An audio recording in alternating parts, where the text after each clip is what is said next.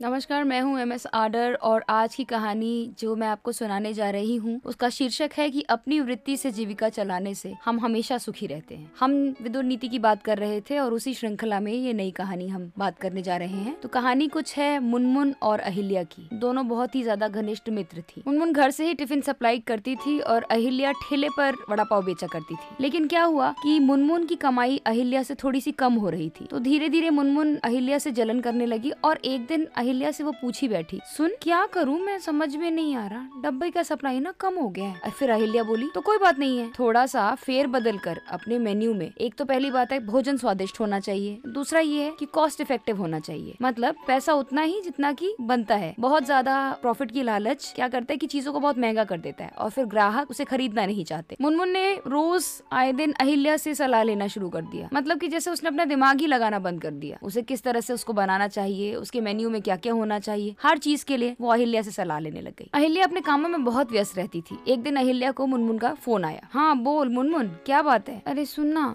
अरे क्या है ना मैं आज सोच रही हूँ मटकी भेल बनाने के लिए। लेकिन उसमें क्या क्या सामग्री डालू समझ में नहीं आ रहा। नॉर्मल तो मुझे पता है लेकिन तुझे क्या लगता है? क्या करना चाहिए? क्या उसमें थोड़ा सा मीठे का प्रयोग करूँ? मतलब थोड़ा चेंज लाने के लिए? थोड़ा अलग सा बनने के लिए? अलग सा दिखने के लिए? अहिल्या यहाँ पर बहुत बिज़ी थी अपने ठेले पर। इतने सारे लोग थे। आवाज़ें काफ़ी ज़्यादा आ रही थी। ओ मैडम प्लीज़ पैक करो ना हमारा वड़ा पाव कितनी देर से खड़े हैं हम लोग? मैडम, बहुत देर हो गई। जल्दी दे दो। बहुत ज़्यादा दिक्कत हो रही है भाई। आंटी आंटी, मुझे ना ग्रीन चटनी और उसके साथ में बहुत ज़्यादा तीखी वाली चटनी। नहीं नहीं, मुझे वो तली वाली मिर्च। देखो बहन, वैसे मत करो। आज क्या हो गया तुम्हें? बहुत ज़्यादा ढीली चल रही हो। इस तरह से ढेर सारे ग्राहकों का ताता उसके सर पे लगा हुआ यहाँ पे मुनमुन का फ़ोन, वहाँ पे इतनी सारी भीड़। अहिल्या को कुछ समझ में नहीं आया। बस उसने आँख बंद करके मुनमुन को कह दिया, सुन, कुछ भी डाल दे। मतलब जो तुझे समझ में आ रहा है। तुझे तो पता ही है कैसे करना चाहिए। जो हम आज तक डिस्कस करते आ रहे हैं, उसी को दिमाग में रख के कुछ अच्छा सा कर ले, एक नई रेसिपी बना ले। समझी? ऐसा कहकर अहिल्या ने फ़ोन कट कर दिया। मुनमुन ने मन ही मन सोचा, अरे, आज तक मैंने जब भी से सलाह ली है, सब कुछ ठीक ही गया है। मैं क्यों अपना दिमाग लगाऊँ? चल भाई, सब कुछ वैसा ही रहेगा थोड़ा सा मीठे का प्रयोग करते हैं। कुछ अच्छा ही होगा हंड्रेड एंड वन परसेंट क्या फ़र्क पड़ता है? मुझे कौन सी अपनी वृत्ति लगानी है? जीविका तो चल ही रही है। चलो, वृत्ति अहिल्या की और जीविका हमारी। कहीं ना कहीं ये बात तो तय थी की मुनमुन को पाक कला में ज़्यादा रुचि नहीं थी। सिर्फ़ अहिल्या जो कर रही थी, वो उसको फॉलो कर रही थी। अंतर ये था, अहिल्या ठेले पर बेचा करती थी, ये घर से बनाने का प्रयास कर रही थी। लेकिन सबको मालूम है, जिस व्यापार में आपकी खुद की रुचि ना हो, उस व्यापार में आप आगे बढ़ ही नहीं सके। और ये सिर्फ़ व्यापार की बात नहीं है काम काज धंधा, कुछ भी है। अगर हमारी उसमें वृत्ति नहीं है तो हम उसमें कभी आगे नहीं बढ़ सकते। तो बस फिर क्या था, वहाँ पे आराम से अहिल्या अपना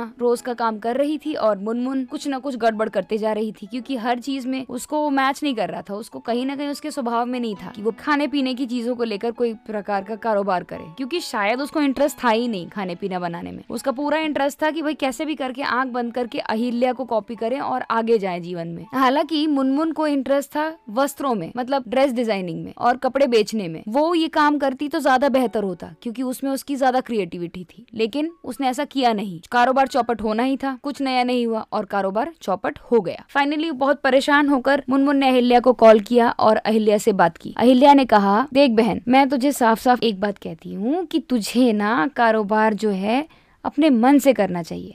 अब मैं कुछ बोल दूँगी तो तुझे बुरा लग जाएगा।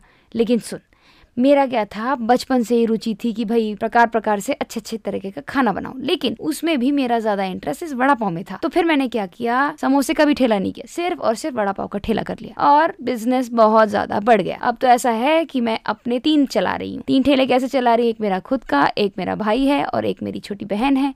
उन सबको मैं हेल्प करती हूँ क्योंकि मेरे ब्रांडिंग के अंडर ही उन सबका नाम हो गया है। ठीक उसी तरीके से तुझे भी कुछ अच्छा तय करना चाहिए मुनमुन।